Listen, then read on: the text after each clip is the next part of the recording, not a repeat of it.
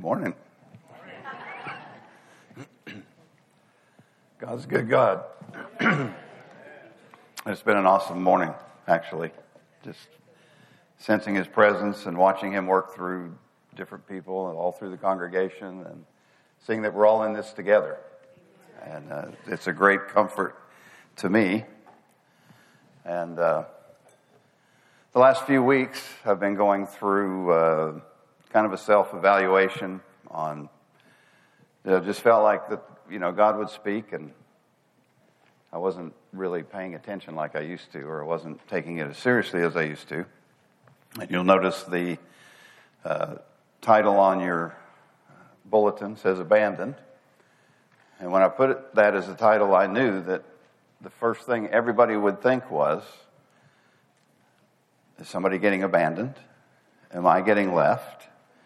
And I walked in first thing this morning, first person I saw looked at me and said, "Are we abandoned?" And because you know what? Most of the time, anytime we're talking, we're primarily thinking about us, unfortunately. And I knew if I didn't clarify it on the title, if I didn't put "be abandoned," that the natural thought would be, I'm abandoned. Okay? I am not talking about that. You are not abandoned. So I don't care what else you hear this morning.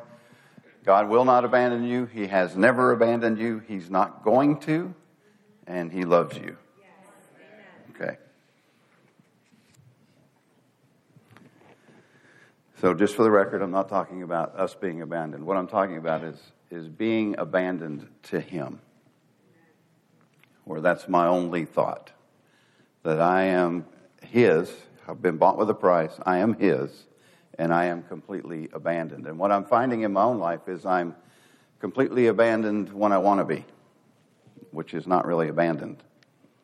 It's some form of idolatry probably. It has pride involved. But I want to talk this morning about being abandoned, where there's a complete dependency on Him, that there's no reservation. And in a funny way, we want to be like Job, who says, even if He kills me, I'm going to trust Him, and I'll make my case to Him. And I like the way the Living Translation puts it. It says, God might kill me, but I have no other hope. So I'll make my... It's kind of a defeatist attitude, I guess, but he says, I'll make my case to Him. And we want to be like that, because honestly, where else can we go? Right. If you're His, you have no one else to go to. Right. You can't go to your friends. You can't go to your family.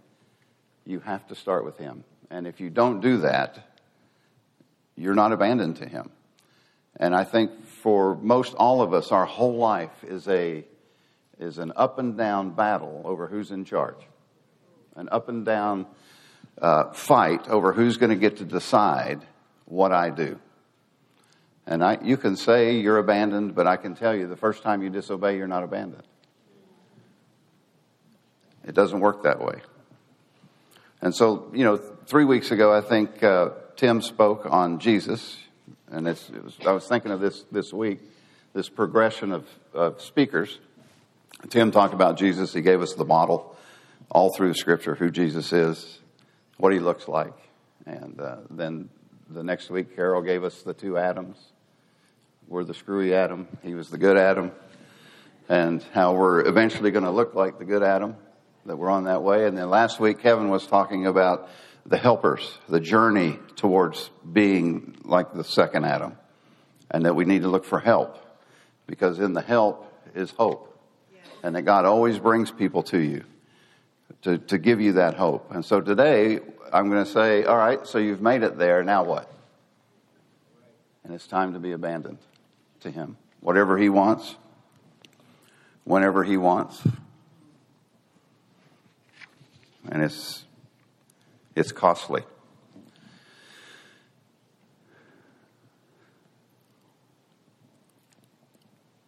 We have to leave ourselves. And give up all rights to everything. I have no more rights.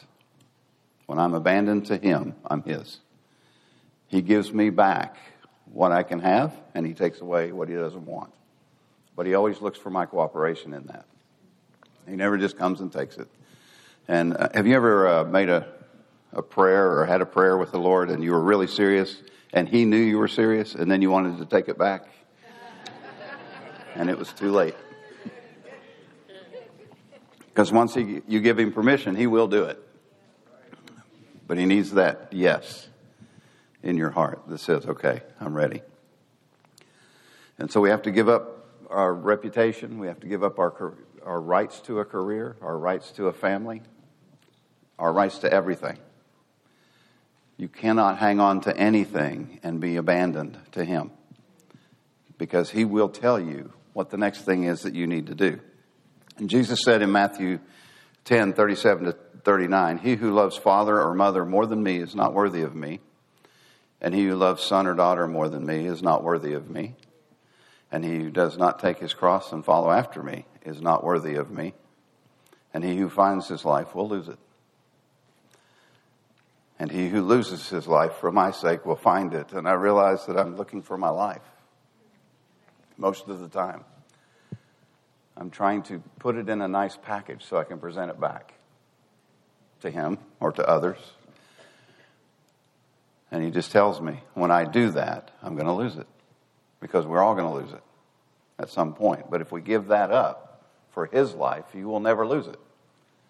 It's always there. If you love your family, then you're not worthy of him. And I used to say, boy, that's hard. Because our natural negative tendency means that does that mean I have to hate my mother and father? No, it just means that in relation to how you love them, he's much greater. He gets preeminence on everything. And Dallas Willard puts it like this, and I don't know which book it came from. If you want to, I'm sure Mr. Google knows. But he said, God's not trying to exclude you when he says that. He's not trying to divide and take you out and say, I don't want your mother and father. I don't want you. What he's saying is, if you don't position yourself this way, you're not going to make it. I'm the only one who can get you through. So if you don't love me more than them, there will be an end of what you can do. If you love him more than them, he says you can make it. And there's been times in all of our lives where we had a hard time making it.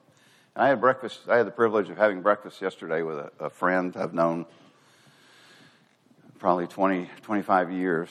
And he's a missionary in the Middle East. He's been there for several years. He's brilliant. He speaks 4 or 5 languages. He's fluent in Arabic.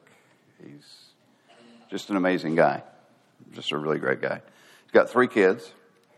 And so, whenever I run into, we met him in Belarus, and whenever I run into guys like this, I always ask them, how's your family? How's your kids? You doing okay? Because I understand what he's doing in the ministry. I don't really need to hear the report. I just want to know how he's doing.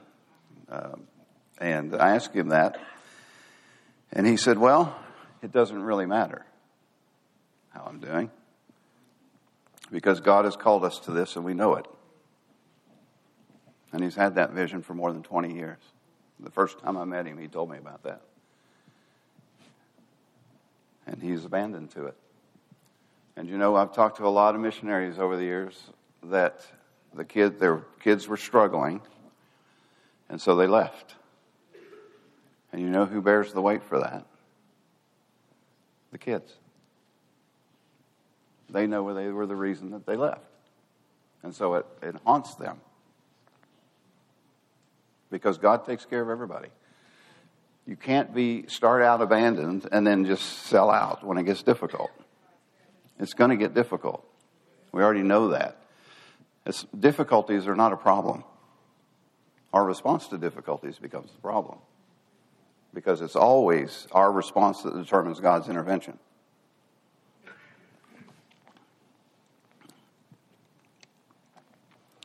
And when you talk to the kids, they'll tell you, I feel bad that my mom and dad had to leave. I didn't know it would cause that.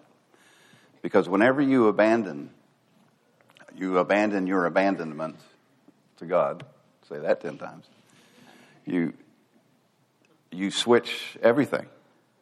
When you're abandoned, you're on a path. It's not going to change. God's going to get you through to exactly where he says he's going to take you. But if you jump off, who knows where you're going to end up? And then probably end up mad at God. And there's a process to being abandoned. And it's going to take time, and he's going to identify everything in you that shouldn't be there. And so our main topic, or our main passage for today, is Luke 22, 31 and 32. And the Lord said, "Simon, Simon, indeed, Satan has asked for you, that he may sift you as wheat. But I have prayed for you that your faith should not fail. And when you have returned to me, strengthen your brethren." You know, there's only a few places in Scripture where God uses two names connect back to back. There's 7 or 8. So we're going to go through a few of them. Abraham in Genesis 22:11. "But the angel of the Lord called to him from heaven and said, 'Abraham, Abraham.' So he said, 'Here am I.'" And that is right before God provides the sacrifice for Isaac. Significant. Because Abraham was completely sold out, he immediately heard his voice and responded. As a matter of fact, if you read the story, the angel's like, Stop. You're way too committed. I didn't think you'd go that far that fast. And he stops him and provides the ram in the thicket. The next one is Jacob in Genesis 46:2. "And God spoke to Israel in the visions of the night and said, 'Jacob, Jacob.' And he said, 'Here I am.'" And this is right before he goes to Egypt to see Joseph. And then we know the story that they were in captivity. And the family, they were there and lived for 400, I think it's about 400 years after this calling. Then the third one is Moses in Exodus 3:4. "So the Lord saw that he turned aside to look. God called to him from the midst of the bush and said, 'Moses, Moses.' And he said, 'Here I am.'" You notice everybody's response. And when he gets called to lead them out of Egypt at that moment. For the Lord, and it was when Moses stopped to look at the bush and ponder it that God spoke. It got his attention, and he looked, and then God spoke to him. And I wondered, you know, do I walk by bushes where God's getting ready to speak? The next one is Samuel in 1 Samuel 3. Verse 10, "Now the Lord came and stood and called, as at other times, 'Samuel, Samuel.' And Samuel answered, 'Speak, for your servant hears.'" And then he tells him that's when he's going to pronounce the judgment on Eli's house, which he had spoken before. And it's right before he does this, and the reason was that Eli was going to be punished was because he didn't take care of his kids. If you read the story, he let his kids do whatever they wanted, and they destroyed everything. And it's interesting that Eli knew what was coming, because later in the chapter, Samuel, he gives Samuel permission to tell him everything that God had said, and don't hold anything back. And he actually says, "Don't hold anything back, or the same happened to you." And so, of course, Samuel's going to tell him everything. He tells him all of it. And then he says, "It is the Lord. Let him do to me as he sees fit." And there's a resignation. When you're connected to God, there's an understanding and a resignation of his voice that some things are not debatable. If you're abandoned to him, he will be very specific, and he expects a specific result. And he does it all through here. The next one is Martha in Luke 10. "Jesus answered and said to her, 'Martha, Martha, you are worried and troubled about many things. But one thing is needed, and Mary has chosen that good part, which will not be taken away from her.'" So she was confronted with her own works by Jesus. And then later in the story of Lazarus, we see in verse 21 of John 11, "Martha said to Jesus, 'Lord, if you had been here, my brother would not have died. But even now, if I know that whatever you ask of God, he will give it to you.'" So originally, she was all uptight. And by the time Lazarus passes, she got it. She's like, "Yeah, if you'd have been here, you're gonna die. He wouldn't have died, but I know even now, if you ask." And it's actually Mary who struggles with this more than Martha. Acts 9:4. Then he fell to the ground and heard a voice saying to him, Saul, Saul, why are you persecuting me? And then Saul is called to the Gentiles. And I don't know who said it originally, but it's intriguing. The first time God speaks a name is to get your attention. The second time is to unleash a destiny. And it's only done in a few places. This was 7. And I wanted to ask you, has God ever called your name twice? Or did you ever hear it twice? Or have you ever heard it once? Because I know for me that there's things that he has spoken that I haven't obeyed. And my abandonment has limits, which means it's not abandonment at all. It's preference. And the last one is our text for today. The Lord said, Simon, Simon, indeed Satan has asked for you that he may sift you as wheat. But I have prayed for you that your faith should not fail. And when you have returned to me, strengthen your brethren. And Peter basically says in the next verse, no way. I'm ready to go to prison and die for you. And Jesus says, Peter, the rooster won't crow today before you've denied me 3 times. And Jesus knew he wasn't going to make it 24 hours after that great declaration. Like, I'll die for you. And he couldn't even handle a 10-year-old girl. And it's important to note here that Jesus calls out to Peter. He's already been through his own sifting. Jesus had been. Because he had just come from the garden where he was sifted. And you say, well, Jesus wasn't sifted. Well, yeah, he was. He did want to die. And that was the ultimate reckoning for him with the Father, where he laid down everything completely at that point forever. I mean, he always had. He'd always been submitted to God, and God had always shown him what to do. But if you'll notice the walk, each time it got a little more costly. And this one was going to be the biggie. And Jesus knew it, and he still didn't want to do it. Because 3 times he says, don't make me die. But not my will, your will be done. And he goes through with it. And then he comes into Peter and gets that. I'm sure that was encouraging for one of his main guys. Sifting isn't just from the enemy. God will sift us as well. Because everybody needs to know who you really are. And sifting will show you exactly who you are.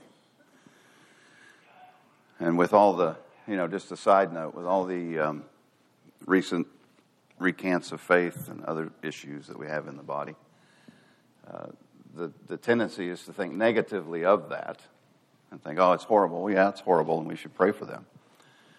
And it doesn't negate the good of their ministry. But there's also a positive side, and that is we're being cleansed. We're being exposed. None of them are shut out of the kingdom forever. All they have to do is repent. So that identification and locating of somebody is God's mercy. Than to let you keep going in oblivion to what's really happening. And so it's not always negative, but it's always painful. I don't know of anybody that gets sifted and worked on that doesn't feel it. So there's a few points to be made here. First, Jesus tells him he's going to be sifted like wheat, but he didn't say that he was praying against it. He just said, I pray that you won't fail. Why wouldn't he pray against it? I think it's because if you can't stand while you're being sifted, you'll never make it when the fight comes. You'll never make the war if you can't deal with the sifting. And so Jesus knows it's necessary for him to go through what he's going to have to go through. And it doesn't do any good for God to protect you from the process. Or was it I think Tim used the phrase lawnmower parents, where they just run interference and mow everything out of the way for their kids? God won't do that. It's actually not loving to do that. You got to get strong, and you're not going to get strong if everybody does it for you or if God does everything for you. He says, I'll be with you. But he doesn't always say, I'm going to do it for you.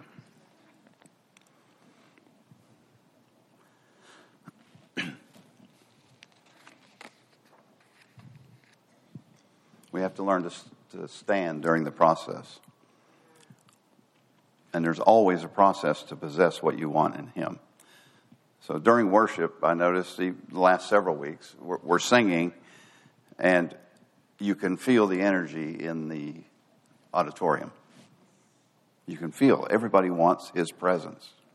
And when we're together, we kind of feed off of that with each other.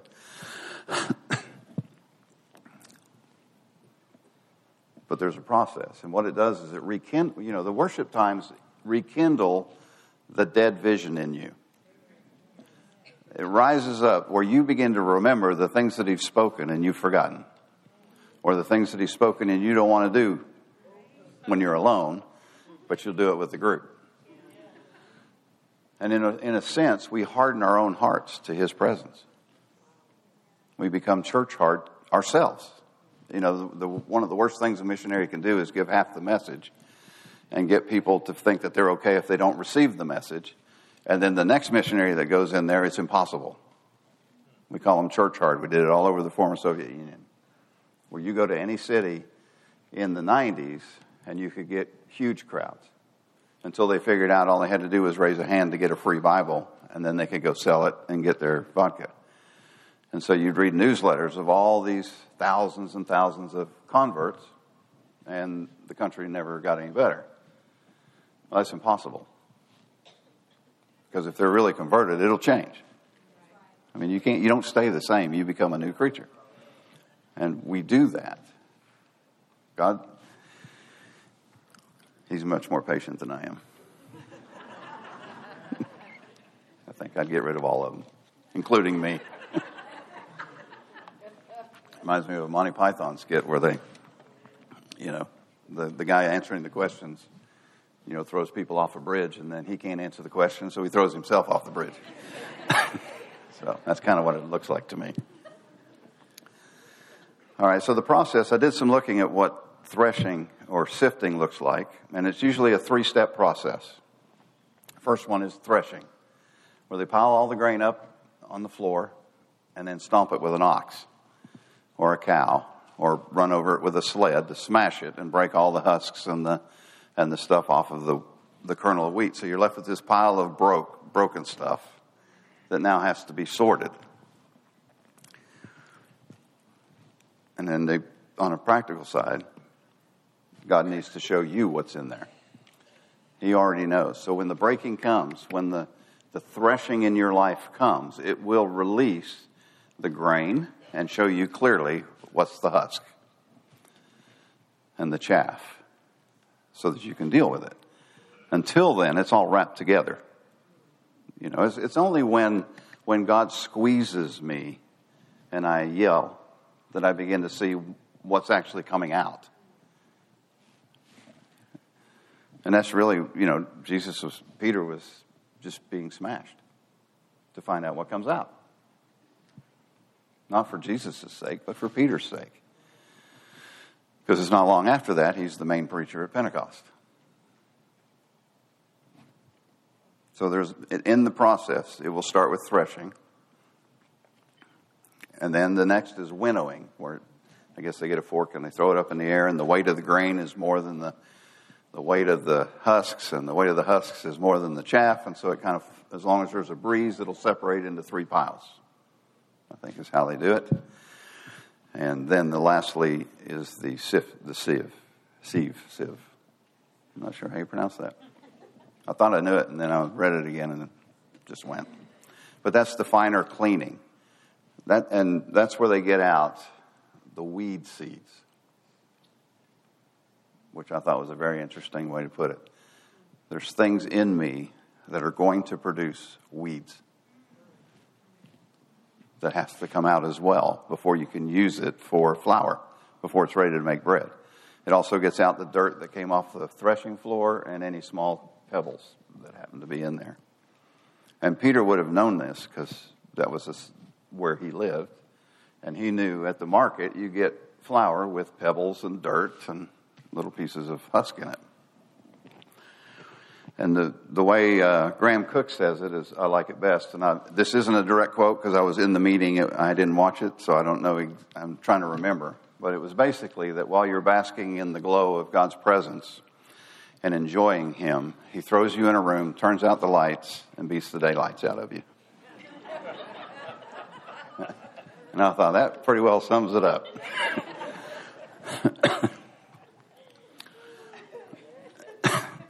Secondly, Jesus said He was praying for him that his faith wouldn't fail. So Jesus is interceding.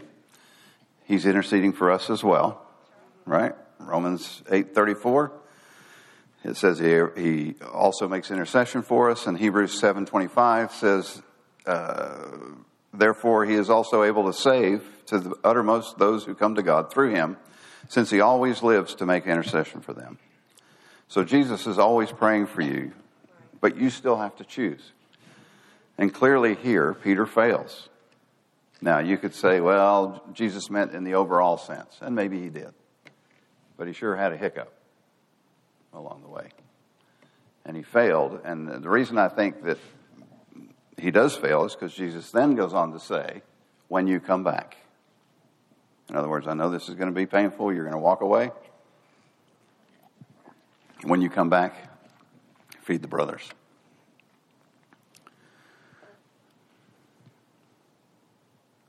I'm not sure if Peter ever got it until after it was over. Because that's right after that he says, I'll die for you. And can you imagine what Jesus is thinking? Having been through what he's been through, and now one of his top guys is flaked out on him. And Jesus knows he's not going to make it 24 hours. And I started to wonder just this last week, how much hurt does Jesus endure watching me? How many times does He do something for me or show me something and I treat it like it's nothing, like it's not precious, like it didn't cost Him everything? And then you multiply that by 7 billion disobedient people that He paid for, died for. And we wonder why we can't get anything changed.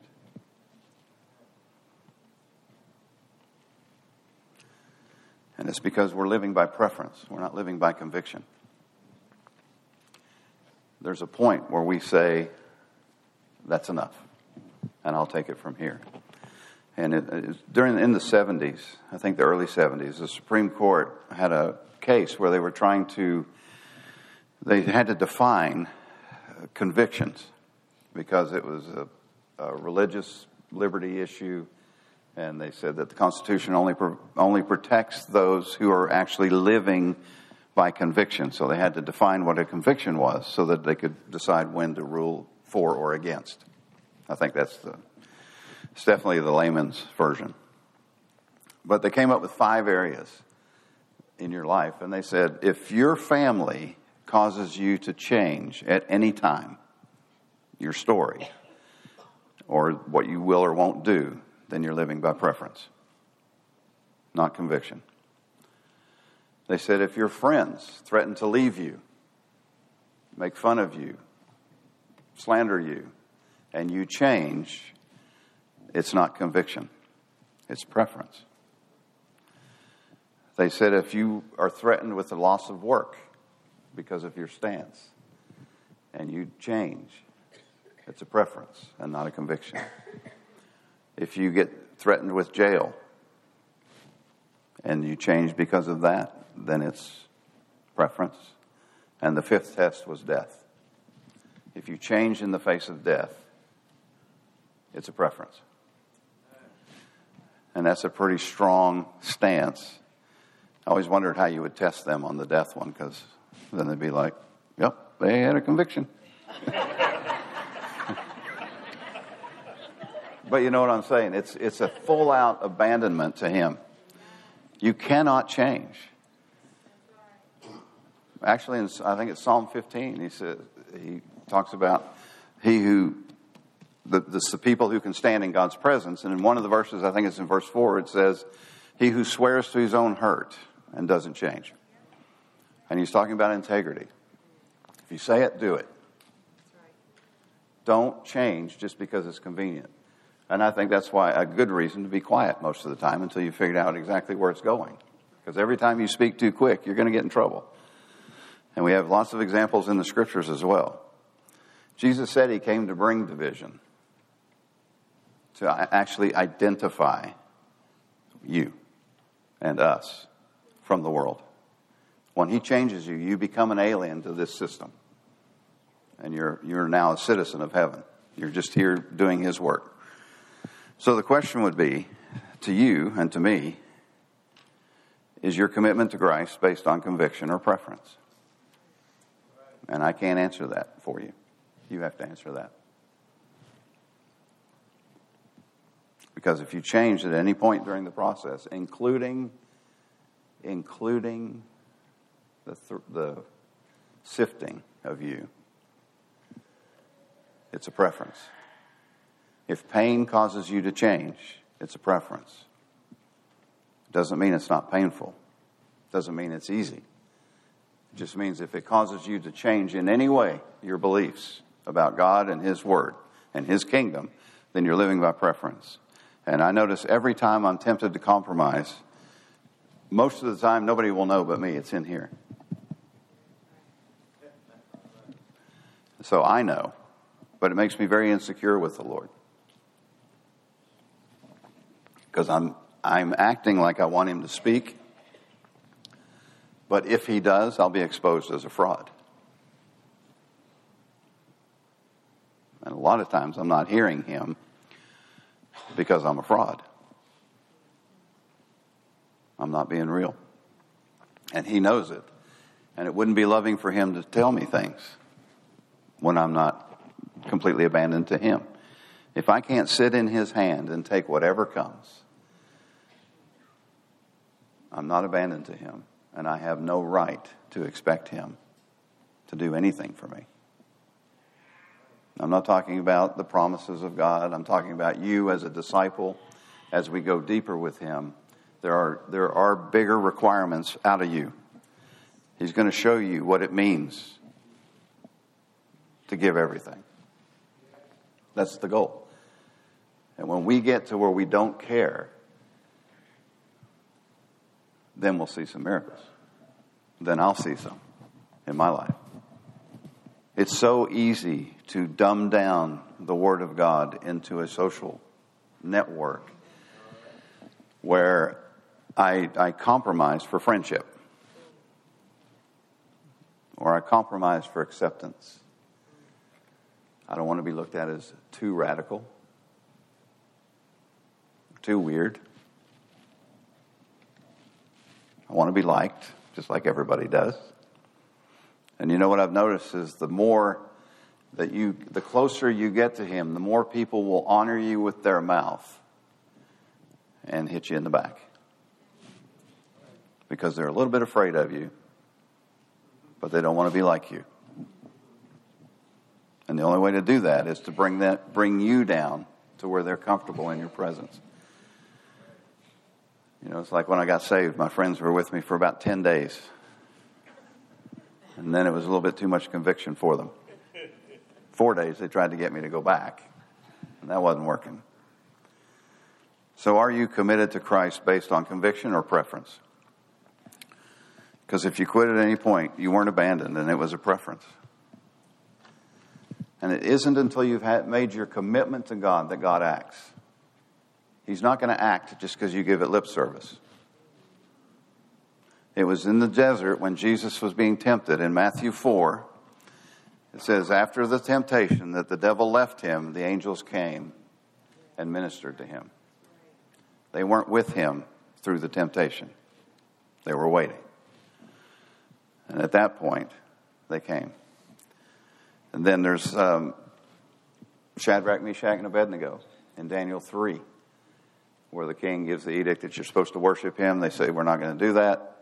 And they say, they're talking to the king. And in verse 17 of Daniel 3, they say, you know, king, he could deliver us from the fire, but he for sure will deliver us from your hand. But we will not worship you. So they were militant in their stance, but submitted in their posture, which is a perfect picture of integrity. It means you can kill me, but I'm not going to do it. They weren't fighting. They just made their stand. And then the priests in Joshua 3, it wasn't until their feet got in the water that the waters parted. They didn't stand on the edge and wait for the water to go. It says when their feet hit the water, then the water stood up. Okay, God's going to lead you to the place of a commitment, but you have to act. If you don't act, it's not going to happen. And you know, a lot of us are praying for answers to things, and the answers are waiting for us. They're just sitting there. God sent them a long time ago. And he's saying, okay, be committed. Do something that shows me that you're committed to this. Get through it, and then I'll minister to you. Then I'll give you that. But he's not just a dog and pony show where he's just going to just do stuff because he can. Now, he does take us where we're at. I understand that. Don't hear me say that he won't ever answer a prayer if you're not committed and ready to jump off a bridge or something. Because that's not the point. The point is that we need to be completely abandoned to him. And the answers to my prayers. Can you imagine if a lot of the answers to our prayers are just sitting out here waiting for some kind of show of commitment to him? Not just what we see. Like, I have no idea what's in your heart. I don't even want to know what's in your heart. You don't want to know what's in my heart. But God knows. And he's waiting for that moment where you actually abandon yourself to his life in you. And then the answers come. Because when you're operating at that level of relationship with him, there's no question who it is. And you're not tempted to take the credit for it. It would cause you to be proud if you didn't abandon yourself before you came and rescued you. And we got to remember, too, what's the goal? The goal is not a happy life. The goal is to expand a kingdom and to live for a king who provides everything we need, tells us everything he's going to do before he does it, and then equips us to be able to do it, and then he ministers to us after we've done it, and then we get to do it again. And then we go to a potluck and tell everybody all of our stories. How great it was. There's one other place where a name is used twice. And it's when Jesus is hanging on the cross. And he says, Father, Father. And I wonder, feeling that abandoned, literally abandoned, because he was so abandoned, that if he wasn't trying to remind the Father of what he had told him, because he was completely alone. And he was reminded. He was trying to remind the Father, don't forget me. And of course, that set the stage for all of us. The kingdom was released at that moment. And he was completely abandoned to the Father. And when he did that, he made a way for all of us. And when you completely abandon yourself to the Father, he will make a way that will release people everywhere. In salvations and healings, and you'll see the power of the Spirit work in ways that I don't think we've ever seen yet. There's no such thing as a partial commitment. That doesn't exist. There's no such thing as partial abandonment. You're either abandoned or you're not. In Hebrews, it's called an evil heart of unbelief. And what this does is it brings you to a crossroads from which you can't go back. And then you decide whether you're going to walk in faith or in unbelief. And Jesus calls it, or Hebrews calls it, an evil heart of unbelief. Revelation, he says, if you're lukewarm, I'm going to spew you out of my mouth. And that's to a church. That's not to the world. Just make a commitment and abandon yourself to him. Oswald Chambers says this, the moment we recognize our complete weakness and dependence on him will be the very moment that the Spirit of God will exhibit his power.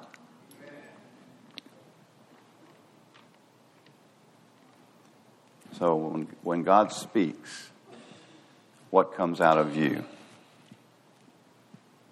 And I'm praying for all of us, it's a resounding yes. Like we sang earlier. That it's an unqualified yes. Do to me whatever you feel like. And at that point, you become untouchable. And nothing can harm you. Without you've already given permission. You're not your own. You're His. I'm His. He can do whatever He wants. I hate saying that out loud, but it's true. Because I know what it's going to mean next week. But I want to be somebody who says yes, no matter what. And it's not a question of going to missions or going this or doing ministry. It's just unqualifying any acceptance of what He says to you. And it could be something as simple as don't eat that. Don't drink that. Don't go there today. Whatever it is. The more you practice yes, the easier it is to say yes. Because you'll start to experience the fruit of a disciplined life. Which is what we're all needing, is discipline. So, let me pray. Father, we thank You for this time we've had together. I pray that whatever You have Your breath on will be surrounding and in us the rest of this day and tonight. That it will produce fruit, that it will do exactly what You designed it to do. If anything was not from You, I just pray, Lord, that You'd help us forget it and move on. And Lord, we just want to be a people that says yes. We just want to be a people. And I ask by Your Holy Spirit right now, will You remind all of us of the times You've spoken and we didn't listen, or we didn't agree to it, or we weren't abandoned to You. And would You show us what that's going to cost and what it looks like? And then give us the grace to say yes to anything You want. Lord, we love You and thank You and bless You. In Jesus' name, amen.